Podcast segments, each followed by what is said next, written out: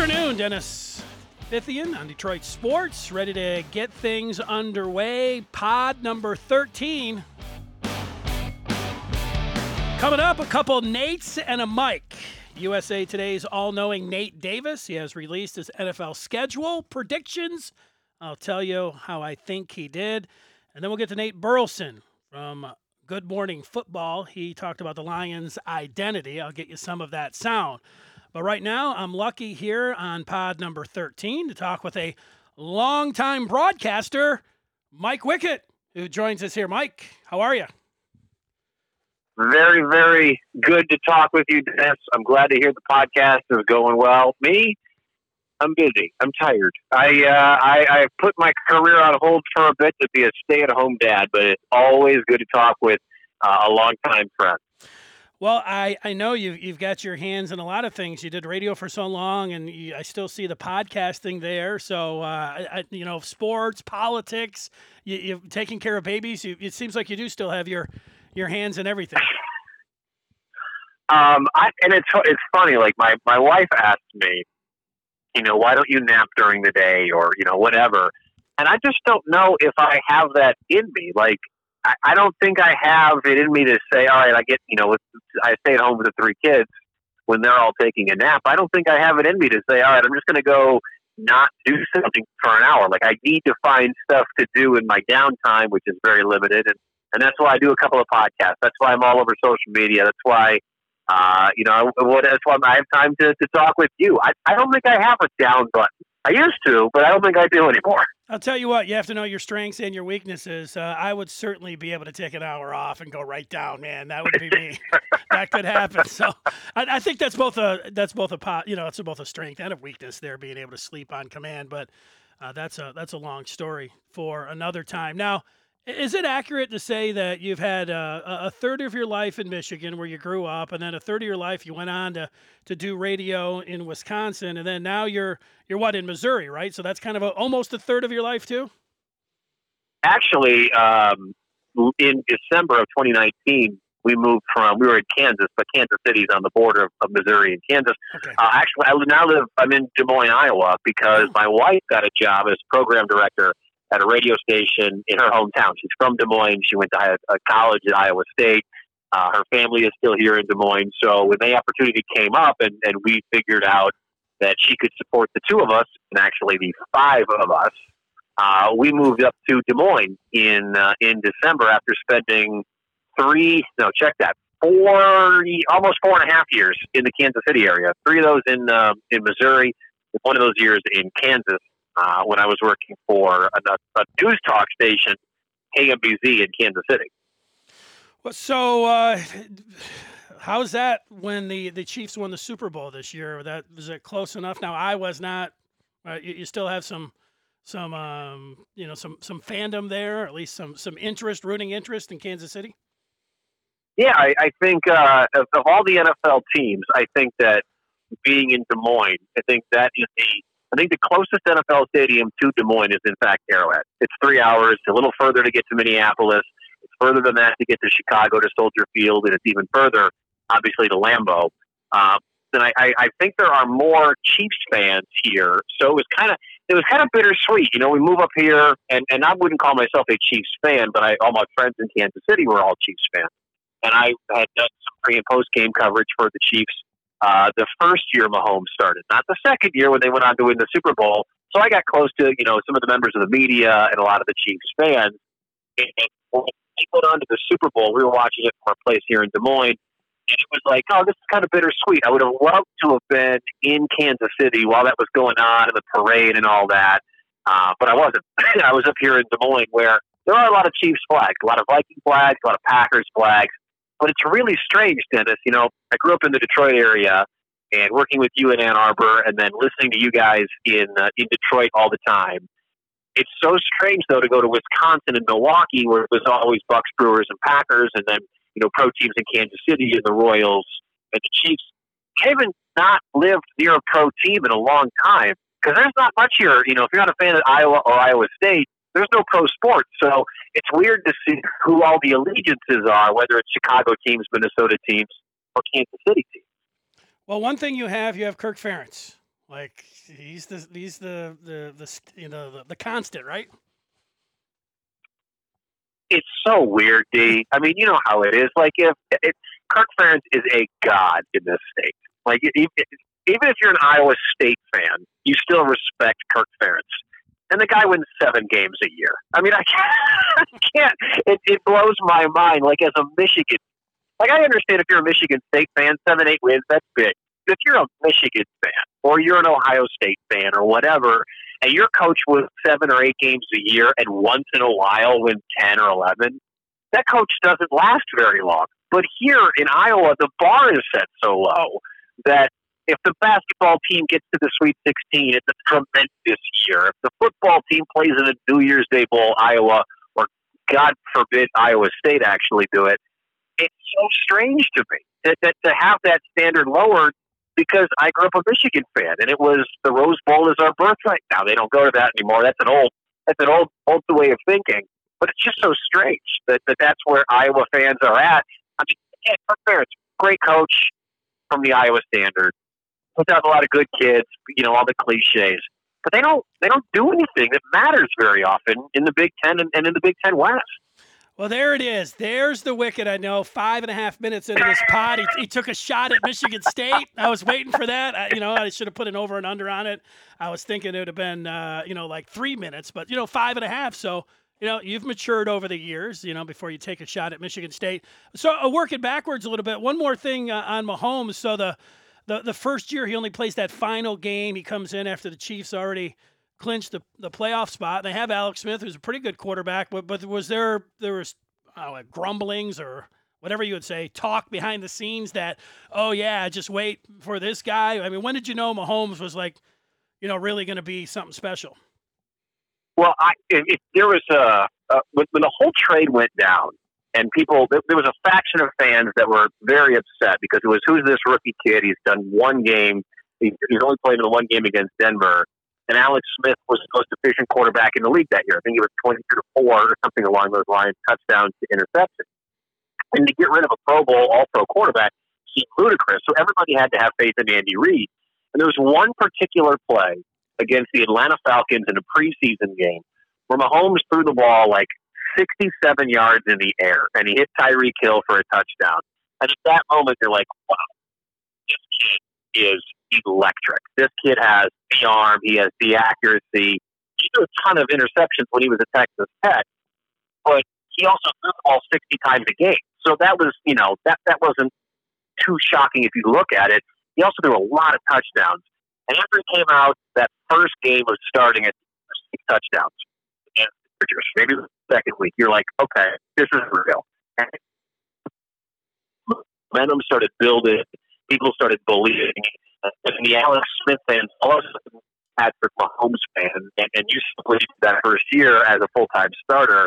I mean, it was like, my God, the, the, the Chiefs were right to run. And then they got a, a good cornerback in the, the trade as well, like Kimber Fuller, who wound up helping them for a couple of seasons. But, God, they made the right move. That's what all these teams in, in the N F L are looking at.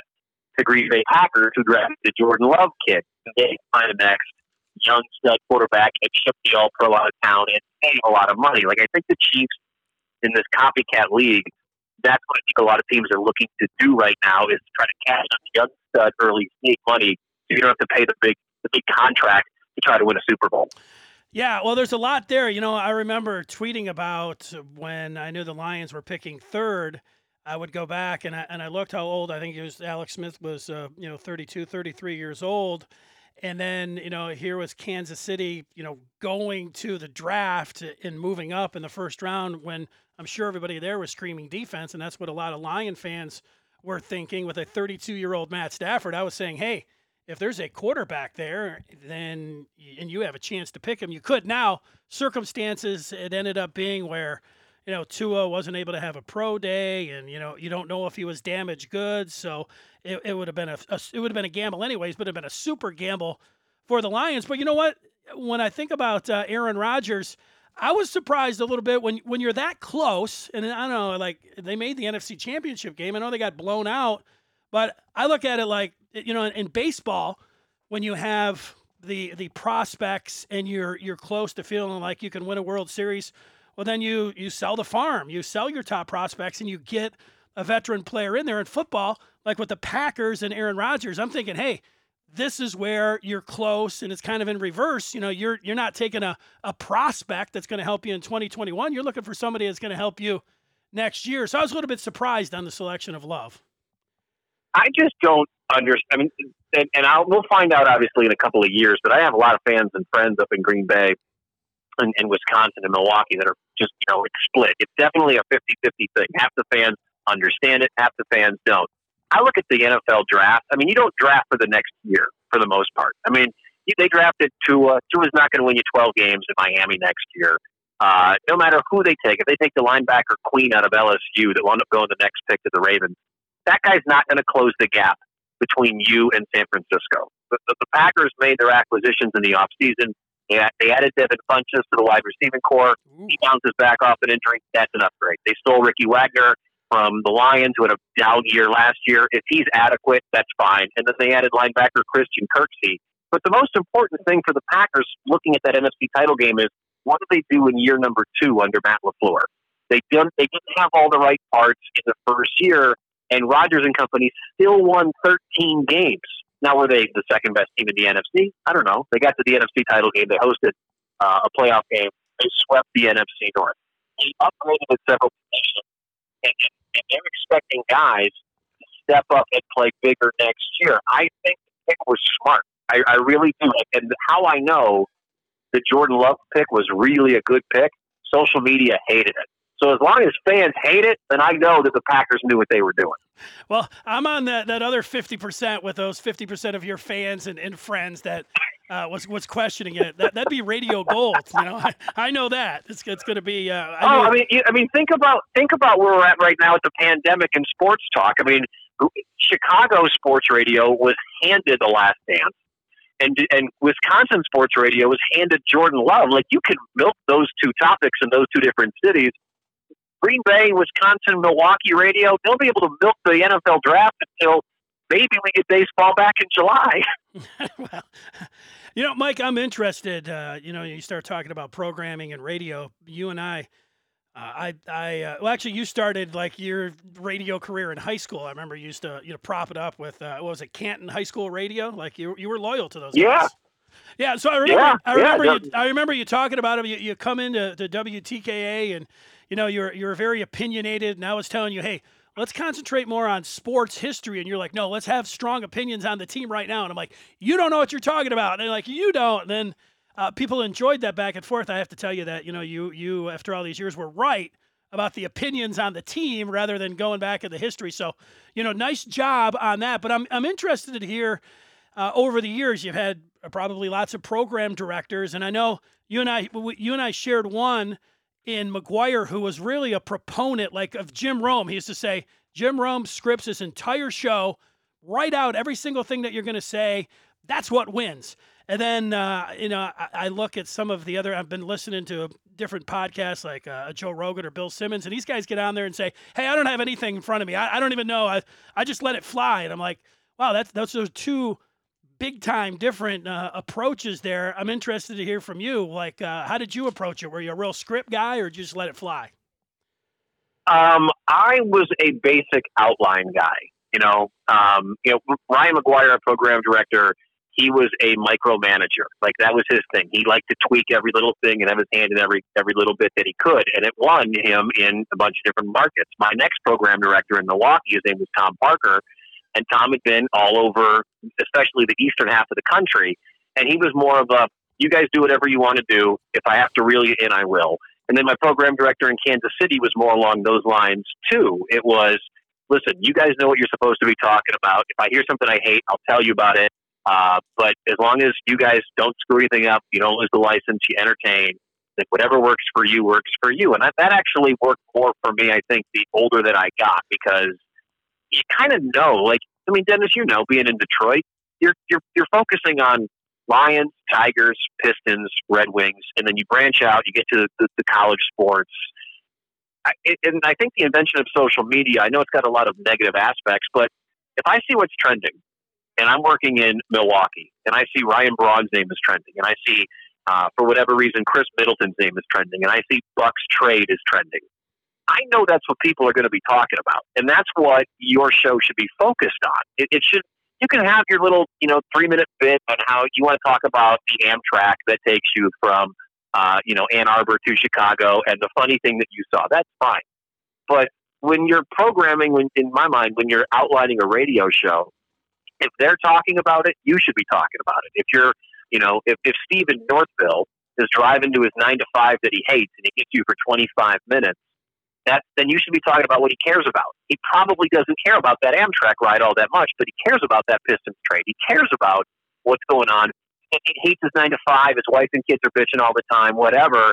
But if you're talking about Lions football, even if it's, you know, July, he probably still cares about that. And you don't need to script everything out. I think more, to me, more of a general, organic conversation comes across as more genuine, and, and I think the listener appreciates that.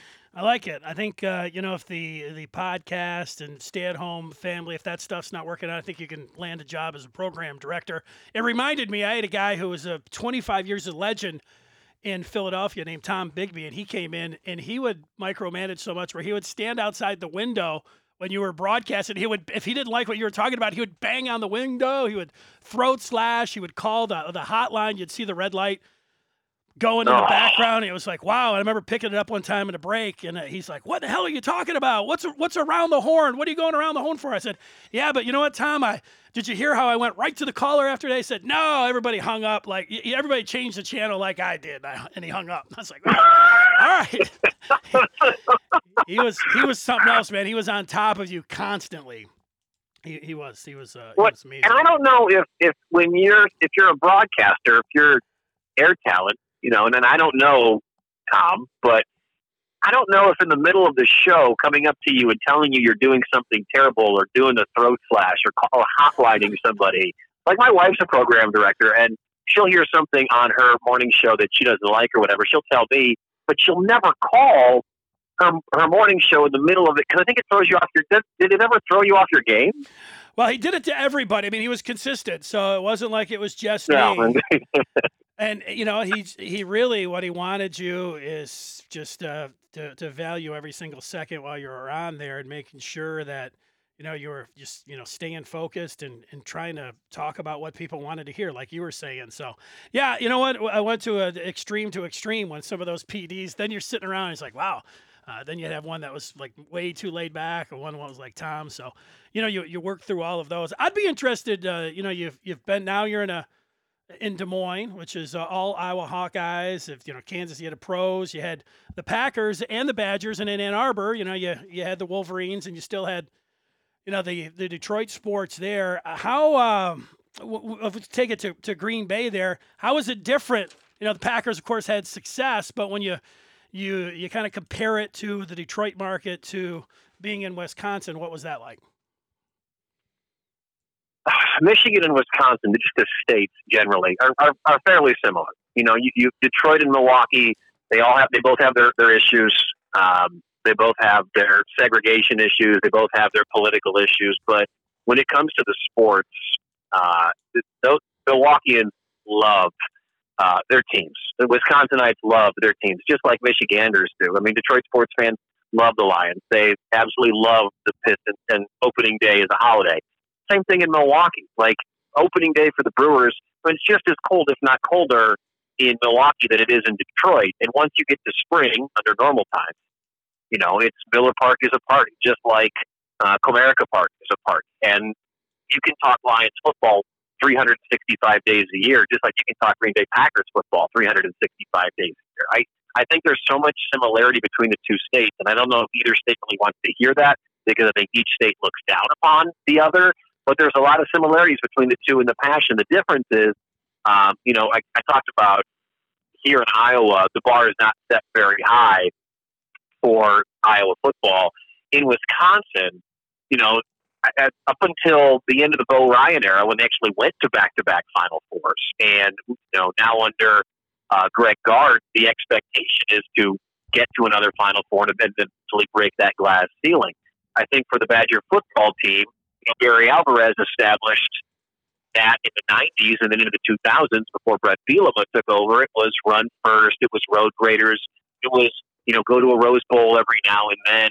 And I think Badger fans, they see that now as they keep getting the Big Ten title game, you know, because the the Big Ten West is so weak.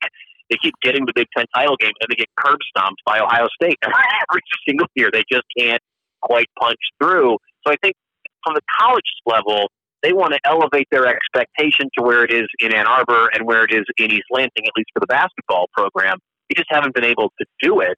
Um, but I, I think sports fans in both states are, are so very similar um, that, you know, I, I, and from an N B A standpoint, I think the Bucks want to get to where the Pistons were, the Bad Boys and Chauncey and Rip and, and those teams back in two thousand six. I think that's where the Bucks want to get at some point, is to say, hey, all right, we're with the N B A elite. We can hang a banner that doesn't have Oscar Robertson and Kareem Abdul-Jabbar's name on it. They they want to join that party too. And what sucks is this pandemic canceling the season. Bucks had the N B A's best record. They had the M V P, who was probably going to win the M V P again. Who knows if we're going to get an N B A season now? So I, I know there's a lot of disappointed Milwaukee Bucks fans uh, because they got shut down by the Raptors last year in the Eastern Conference Finals, and the expectation was to take that next step. No, I really hear that. Like, uh, you know, here it's like the Pistons season uh, was over a long time ago, and the, you know, the Red Wings had, had clinched the number one overall spot. The Tigers were coming off a one hundred fourteen loss season, and while we would all like to have sports back here, it wasn't like every day people were just waiting for that night in the particular games, but uh, I certainly would if it was the Greek Freak and uh, the playoffs were getting ready to go. I, I would be all into that. I'm interested uh, now that you've been away from Detroit. Uh, you've you, you've seen the Lions. You know the Lions. You know the situation. You know the ownership. You know the quarterback. You know all of it. And then you've been in some places here that have actually, you know, had some some some greats, from Favre to Rodgers, and you know now Mahomes. Just how do you view the Lions from afar? I talked to my dad, and my dad still lives in Plymouth. Uh, in Michigan, and I talk to him often, especially during the football season. And he is, my dad is the biggest Matt Stafford fan. And I, I, I don't know where everybody stands on Matt Stafford. The guy puts up tremendous numbers. He's been a warrior up until this year with, when the back finally gave out. And I look at the Detroit Lions, and until, it, I mean, you know how it is, Dennis, fifty plus years until you're proving anybody wrong for doing anything. Well, still the state. And eight years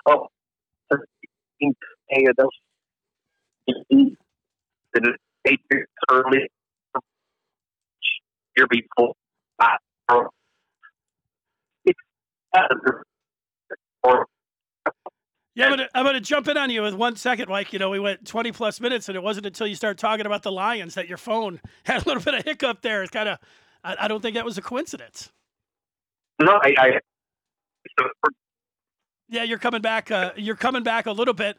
Uh, we'll see. Like, give me that final thought there on the Lions again. We'll see if you're back.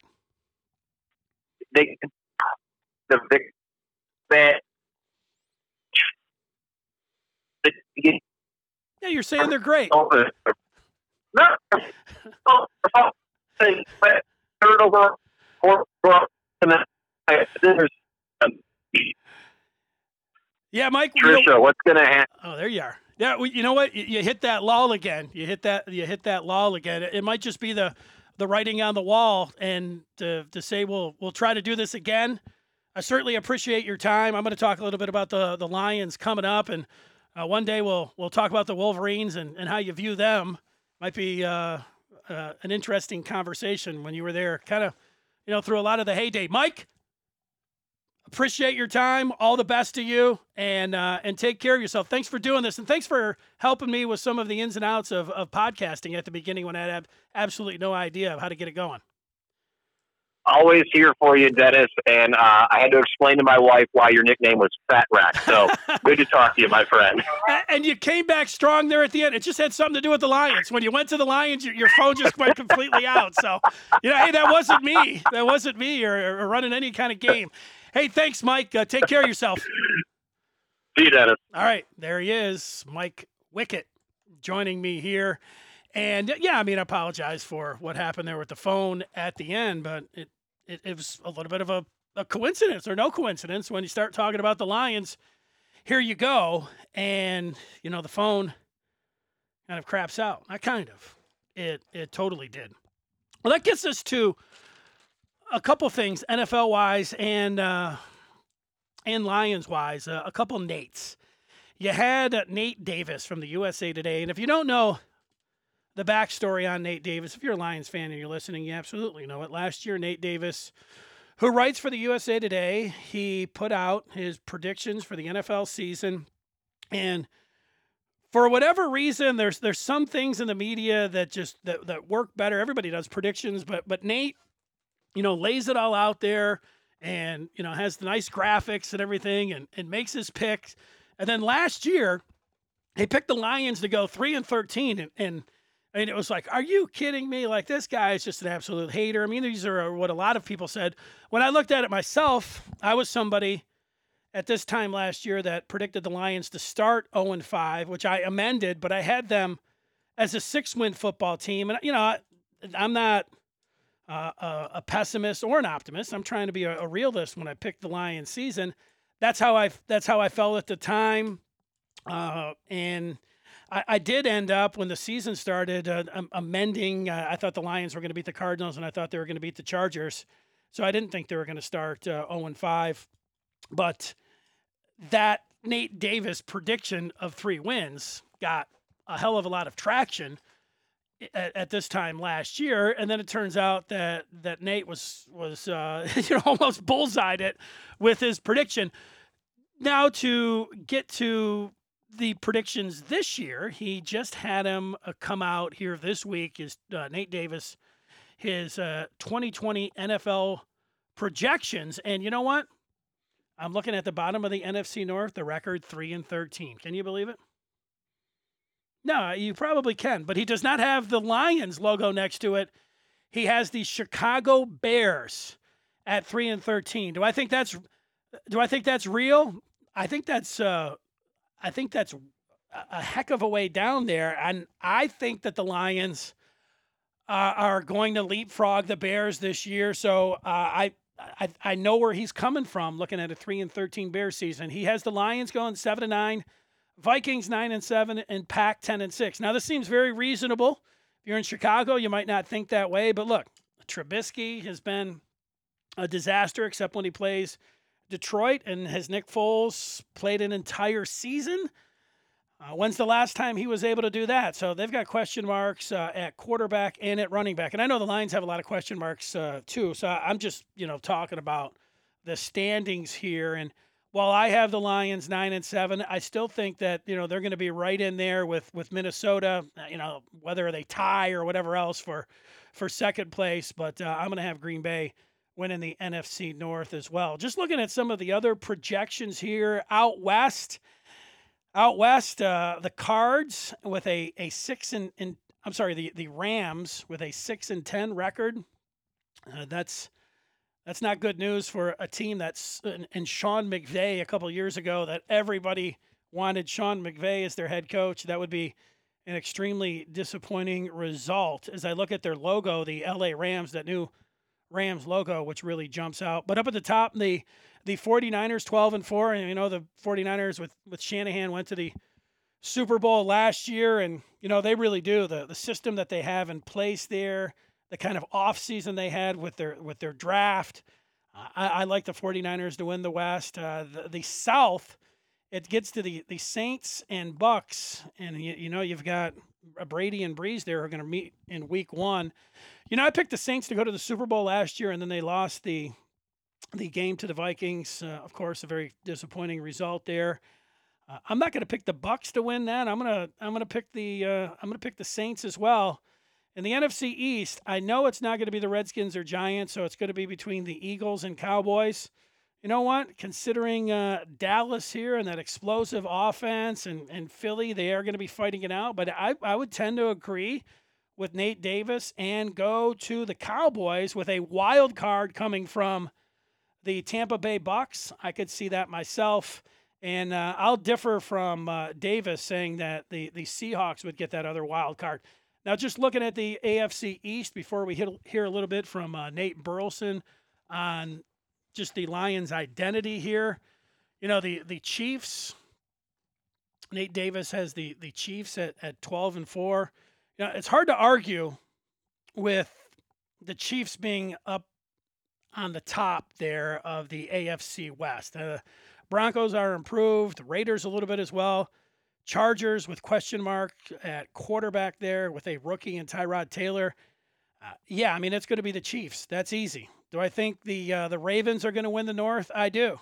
I do. I think when you get stung like they did in the in, after having the great regular season that Lamar Jackson and everything had last year, do I think the uh, the Ravens are going to come back hungry and focused? Uh, I do.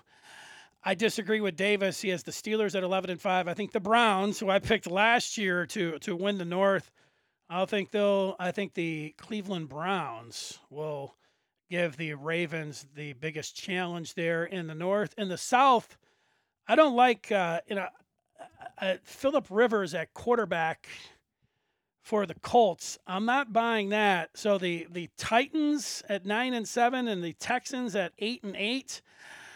I, you know what? I would pick the Titans to win the South, and then the A F C East, not the Patriots, not the Dolphins, not the Jets, but the Bills atop of the A F C East. You know what I'm going to do? I'm going to go way down to I'm going to go way down to the Jets, and I'm going to pick the Jets, who Davis has in the basement, to win the A F C East. So mark that down where we're at right now with predictions. My long shot, the Jets to win the uh, East. And if I had to pick Super Bowl, I had to pick the Super Bowl right now, uh, it'd be between the Ravens and Chiefs. I think that's easy. Uh, like, if you're going to pick somebody else, I, I can't see it being another team. I think it's going to be one of those two. And then the uh, N F C, going back to the, the Saints and 49ers, I, I'm going to go with the Saints again. Man, back to the well. Saints and and give me give me the Ravens. Ravens and and Saints in the Super Bowl. That's how I see it. Well, good morning football. You know, there's there, there's one thing about the Lions over the years and just interviewing athletes and everything else.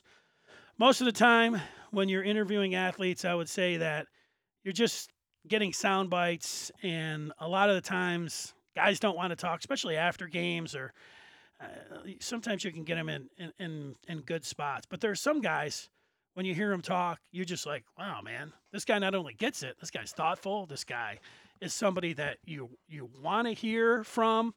Uh, over the years, Golden Tate was, uh, was one of those players. Glover Quinn, uh, Rob Sims, who played on the offensive line, I'll give him a shout-out. I would talk to him a lot. He would take any question from you. It, it didn't matter, man. Bring it on. He would answer it. But Nate Burleson, there was nobody that you, when you talk, you didn't have to, you didn't have to be somebody that was asking a great question or anything. Nate just took the ball and he knew, uh, and, and he knew what to say. And it was fun hearing from him. And it's no surprise that he went on to, to work in the T V. And I'll tell you what, with the Monday Night Football team uh, being opened up, the broadcast team there, they could do a lot worse than putting Nate Burleson in there. I know they're looking for Drew Brees and they're looking, but that's the guy, Nate Burleson, who I would pick to be up in that Monday Night Football booth uh, for E S P N. But Nate Burleson on Good Morning Football, that's a great job. That's a great show. You're a football fan. You love that show, but they put a graphic up saying N F C North, burning questions heading into twenty twenty. And Burleson went in and started talking about the Detroit Lions. We'll play a little bit, and I'll interject. That has always focused on the pass game, right? Um, and, you know, since Calvin Johnson left, they've been um, a team trying to figure out what their identity is. And for the last four years since we've been doing the show, we've been waiting for the running game to just – Well, yeah, we have been waiting for the running game. I'll just jump in there with Nate. Like, when, when Jim Caldwell – and I like Jim Caldwell. I thought he was the best coach he in my lifetime. Which goes, uh, I'm going to be fifty next month. He's the best coach, but Jim Caldwell never had a running game. Take shape, just a little bit. I mean, they've been struggling with the running game since Barry Sanders retired, and that is no exaggeration. Just trying to find consistency over the years. Um, the last one thousand-yard rusher, I believe, was two thousand thirteen, Reggie Bush. That was the team I was on, so we know how long ago that was. It, it it is amazing when you think about the Lions running game, and it's not for lack of them not trying with different backs and even succeeding with some of those. You think the start of the season that Javid Best had and how the Lions looked that particular year, and then he got hurt. But, uh, you know, here they are with a tandem of backs. Here's more, Nate. And I think they're finally starting to fix it. Kerryon Johnson, he showed some moments where he did some good things. He got banged up. But what they did in the draft, that was great for them to go get DeAndre Swift. I mean, he comes from that that cloth. You know, he comes from that, that Georgia running back pedigree. You know, Nick Chubb, immediate impact. Sony Michel, immediate impact. Mm-hmm. Todd Gurley, immediate impact. I mean, people love DeAndre Swift. They they, they love the name. They love the way he ran. Um, so it was almost like him falling to thirty-five was great. It was- well, it was. Like, uh, I like the selection myself. Uh, I get when you look at a at a school and one position that produces, in this case, great running backs, awesome running backs. I mean, Chubb has the potential to be great. Michel's good. You know, he is pretty good. And both of those guys uh, were exceptional right off the bat. It's always one of those things, though, that doesn't mean Swift. And I know Nate means that, but uh, Nate knows that. But you do see Swift, and you just start thinking, uh, you, you, you do think about running back, you. It was, it was the football gods blessing the Detroit Lions. And if you look at the, the amount of wear and tear that some running backs have versus DeAndre, he doesn't have it. You look at a guy like like Jonathan Taylor, who came out of Wisconsin, who's one of our favorite guys. He's pro-ready, big, fast, strong, durable. But he has nine hundred twenty-six carries. That's almost one thousand carries in college. My guy DeAndre Swift, four hundred forty carries in college. So- well, you know, it's it's the best point there, and a lot of good points by Nate Burleson. It was the one thing. Jonathan Taylor fumbled the ball a lot at Wisconsin. Fantastic running back, but how many carries that the, the workload. And with DeAndre Swift, you're just thinking the, the freshness and his ability to catch the ball. I think that, that Taylor ultimately will be fine being able to catch the ball, but but Swift can catch it. He doesn't have a whole lot of carries on him, and it and it is a nice situation for what the Lions have. Because he had to share the backfield, he didn't get that wear and tear, and I do feel like he's going to make an immediate impact. And as much as Matt Stafford loves to drop back and throw the ball downfield, at this point in his career, he would love to just go through his progressions and check down. He would love to, to line up his running backs up against linebackers and safeties and, and utilize the nickel and dime in between the hashes and kind of matriculate the ball. You know what I mean? So yeah, I do know what he means. And Matt, Matt Stafford and Darrell Bevell, when they brought in Darrell Bevell and it was like, hey, he's going to go to a running game, people initially freaked out. A, a running game is a quarterback's best friend. When you look at the teams that make the, the playoffs every year, the vast majority, uh, two years ago, uh, every team except one, every one of these teams that are getting into the playoffs, you look up towards the top of the uh, rushing totals in the N F L, and it's always the playoff team. So, yeah, you want to be able to run the football. I feel like this combination of running backs, mm-hmm. along with the wide receivers and tight ends they already have, let me just make the statement. The Detroit Lions could have the best running game in the N F C North uh, for a team who hasn't had one in quite some time. And I, and I am I am a firm believer in the fact that what they're building is wow. going to show us that this season. I get it. Minnesota has Dalvin Cook. I, I get Aaron Jones was unbelievable last year with the Packers. And the Bears, they got some guys that can make some plays. But I feel like the Detroit Lions, the Detroit Lions are going to do it this year and be the best running game in the North. All right. So there he is, Nate Burleson. And when he talks, I listen, I. The Lions with the, the best group of running backs in the N F C North. So the Packers, Aaron Jones had nineteen total touchdowns last year. nineteen. That was that was Aaron's team, not Aaron Rodgers. That was Aaron Jones' team last year. He did scored a couple touchdowns in the in the playoff win that he had at home there at Lambeau as well. Aaron Jones did. And they drafted a guy in the second round who is uh, – is a powerful beast of a back, and A J Dillon out of B C took him in the second round. Big surprise, especially when you're considering Aaron Jones.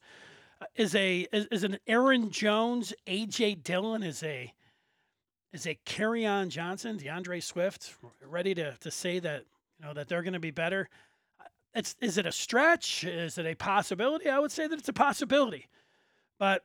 You know, I, would I rather have uh, Aaron Jones, proven, A J Dillon, uh, fine prospect, over Kerryon Johnson, who looks pretty good if he can stay healthy. This is kind of the theme almost anytime you're talking about any football player, if they can stay healthy. But yeah, if Kerryon and DeAndre Swift can split the carries there, I think the thing is, is they can match up. They can match up with what the Packers have. Can they match up with what the Vikings have in De- Dalvin Cook? Now, he got banged up for a little bit last year. He ended up playing fourteen games. The two previous years were cut short with injuries. You remember the one against the Lions. But, you know, Dalvin in the playoffs, he almost had one hundred yards against the Saints. He had two scores in that in that upset win on the road there for the Vikings. And you know what? Alexander Mattison was a third-rounder that's going into now his second year, a third-rounder two years ago for the Vikings. And the word out of Minnesota, Minneapolis, is that they love that guy. Never really did get a chance to show what he could do there. But that's a pretty good tandem, what they have in Minnesota. I am ready to say that the joystick, uh, Tariq Cohen and David Montgomery, who was a third-round back for the Bears, who was a rookie last year. Yeah, I, I like, if you're going to tell me, hey, do you like Kerryon Johnson and DeAndre Swift over those two? I do. Uh, do I like them over Dalvin Cook and Alexander Mattison? Uh, you know what? I It's just like with the Packers. I think they can match up now. And if you want to tell me, like, like um, Nate Burleson is telling me that they're going to be that – they're going to be the best tandem in the in the N F C North. You know, I could buy that a little bit. I'm not ready. I, like, I would pick Jones and Dillon myself, but um, it, it's nice to it's nice to have the conversation. It's nice to hear some people saying some good things about the Lions and them in with a chance with a running game. And you know how many times if we were just if I would just think about things that people said about Matt Stafford over the years. In the top ten certainly would be, where would he be with a running game? Now, where would he be with a defense? Where would he be with a head coach? Where would he be with a lot of things? Offensive line, where would he be with a running game is in there. Uh, I would say maybe even in the top three. There's, there's, there's been a lot.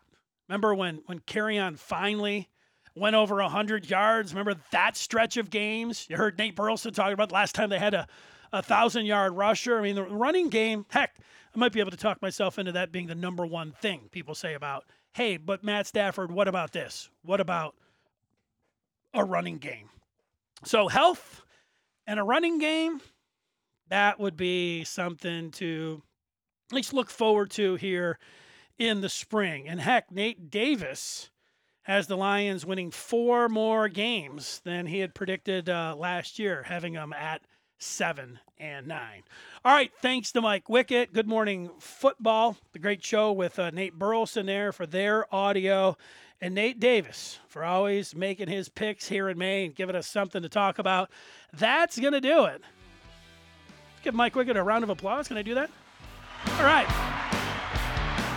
Everybody have a great day. Talk to you soon.